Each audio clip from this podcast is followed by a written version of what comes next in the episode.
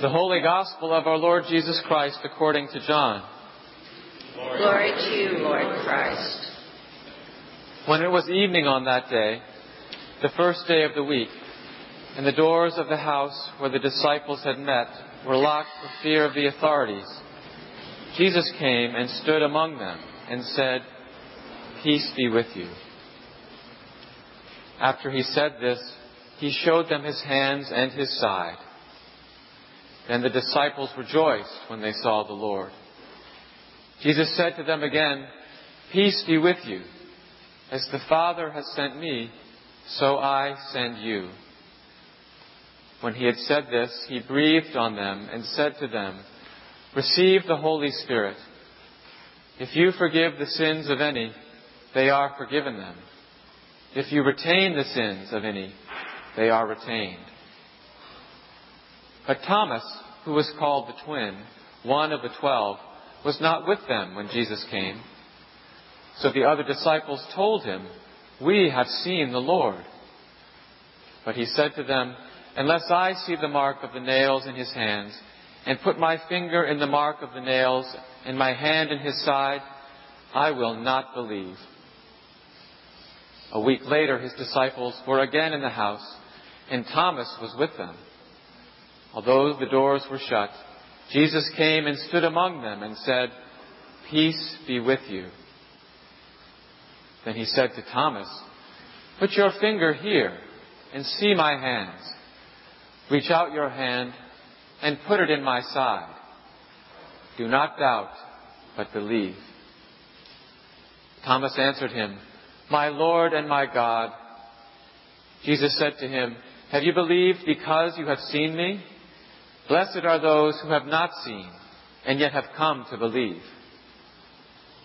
Now Jesus did many other signs in the presence of his disciples, which are not written in this book.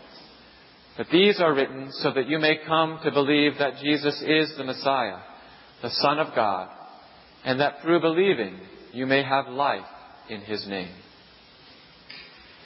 The Gospel of the Lord. Praise to you, Lord Christ. In the name of the Holy Trinity, one God. Amen. Amen. Those of us who are parents, and certainly those who are attentive aunts and uncles, know what it is to see a child about to do something that you wish they wouldn't do, and you want to impart your wisdom upon them. Of course, very judiciously, not to push them away, but to help them to avoid something that might hurt them or get them into some kind of trouble that you've probably been in, and you don't want them to go there. And it's very hard because uh, children resist that for some reason. I guess none of us like to uh, be told what to do. But uh, Lou and I, over the years, uh, with our boys, back in the days when cassette tapes were all the rage, we had an arrangement because it became very clear that we were repeating ourselves so often that when uh, Scott or Mark would go off and start to do something they shouldn't, I would say, "Play, replay tape twenty-four. And they, I didn't have to say what I was going to say. They knew what I was going to say. It's, uh, it's really hard for us to impart wisdom to another by just telling them. It seems we have to experience it. And part of that experiencing involves uh, getting into trouble, doing things that we probably shouldn't do, going astray. And it also involves doubts and questions. And I think that Thomas in today's gospel, as one person in our midweek study group said, he was put there for us because we really are like Thomas. Thomas had not been with the disciples that day, and I, I wonder where he was. I, how could Thomas not be with them that day? This is the day of the resurrection, and it's that evening. The disciples are together in a closed room. The doors are locked. They're, they're afraid. They're staying there in fear of the authorities. And then, all of a sudden, Jesus appears to them, and he says, "Peace be to you." And it, it was a common greeting, and it must have uh, been very wonderful for them to hear it, but especially that night as they begin to realize who it is that was standing before them, the risen Christ. But Thomas hadn't been with them. So when Thomas showed up, And they told him that they had seen the risen Christ. Thomas could not believe. And he said, unless I can put my finger in, in the nail prints in his hands and put my hand in his side where he has his wound, he said, I will not believe. Now, one can imagine that over the following week, there was a lot of pressure on Thomas because the other disciples must have been celebrating this wonderful reality that Christ had risen, the Lord had risen and was with them in a real way. So there must have been pressure on Thomas. Believe us, Thomas. I'm sure they told him over and over, it's true, you can believe it. But Thomas could not. Well, a week later, they are again in the house, as the text says. And Jesus, the door was closed, and Jesus appears to them. And this time, rather than Thomas having to ask anything or to inquire at all, Jesus responds specifically to Thomas. And he says, put your finger here and see my hands. Reach out your hand and put it in my side. Do not doubt, but believe. It's a shame, I think, that often Thomas is remembered as doubting Thomas. And uh, it's probably better that we not always refer to him that way. Probably better to call him Thomas, the one that was the twin. But Thomas really represents us, and I think also probably the disciples in many ways. In this story about Jesus appearing to Thomas, we see the struggle of an honest man looking for answers that were important to him. It wasn't something he was going to pass off lightly. He wanted answers. He wanted to truly know. And in that way, he is so much like us.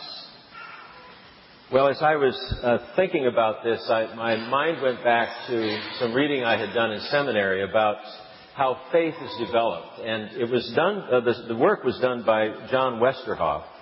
Uh, he's an Episcopal priest and, and a, a noted Christian educator. And he's come up with what he calls the stages of faith. And I've found them over the years to be very helpful in understanding my own faith development, but especially in understanding the faith development of our children and of children that are part of the parish. He says that the first experience of faith that we have is imitating others. And we see that as children are taught night prayers or they're taught the Lord's Prayer, and little children don't understand necessarily what those words mean. But they know that they're important because their parents have taught them, and they see their parents praying those prayers. So our first experience of faith, in a sense, is imitation of those around us who are expressing their faith. The second stage, he says, is a growing awareness of the importance of the group. Uh, a child will often talk about our church or my church or my Sunday school class or my friends at church. It's a, it's a real connection to a community. And I think it's important for us to always remember that the Christian faith really is practiced in community. Very hard to be a Christian alone. And I think part of the reason for that is because our faith is buoyed up by the faith of others. And it, it, it is part of what happens, I think, in this particular stage of faith, that we have a sense that we are a part of something that is greater than ourselves. And then he says that we enter into something which is Uh, scary for parents, and maybe scary even for mentors of youth groups. And it's what he calls searching faith. It's when a child says, I don't believe in God. Or why do we go to church? I just don't believe in that stuff. And there's a sense of, of searching, perhaps even rejecting what we might call our old-time religion, and a real search for what they would believe. It's, a, it's looking for what it is that I believe.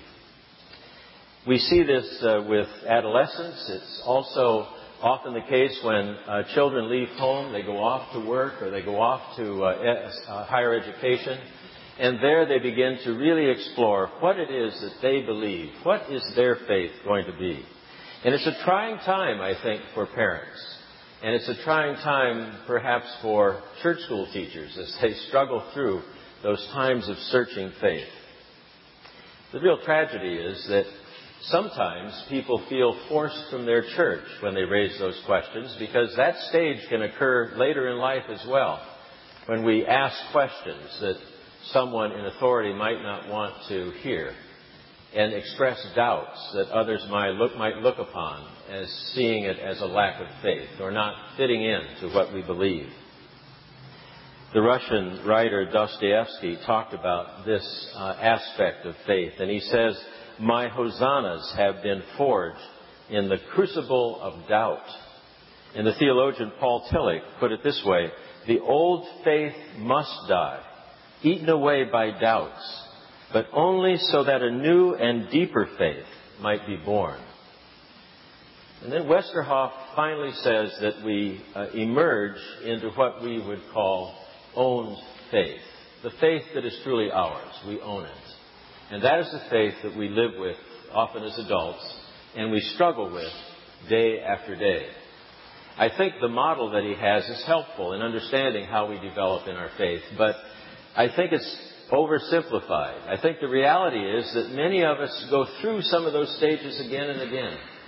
Every day, I believe we are trying to make sense out of our faith in light of our life, in light of the experiences that we have day in and day out, the changes that come upon us that we don't like, the ups and downs, the tragedies, the failures, the sense that we really are lost.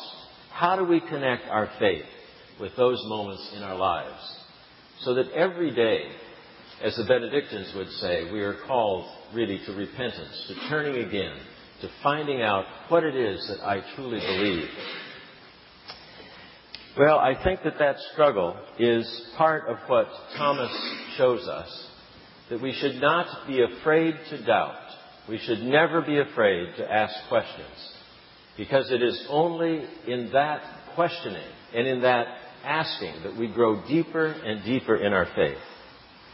I believe that Jesus came back a week later, specifically for Thomas. Jesus, the Good Shepherd, could not let one be left behind. And Jesus, the Good Shepherd, will not let one of us be left behind either. We don't need to fear our doubts. We don't need to fear the questions, because that is how our faith is deepened. And Jesus said to Thomas, "Have you believed because you have seen me? Blessed are those who have not seen and yet have come to believe." Amen. Amen.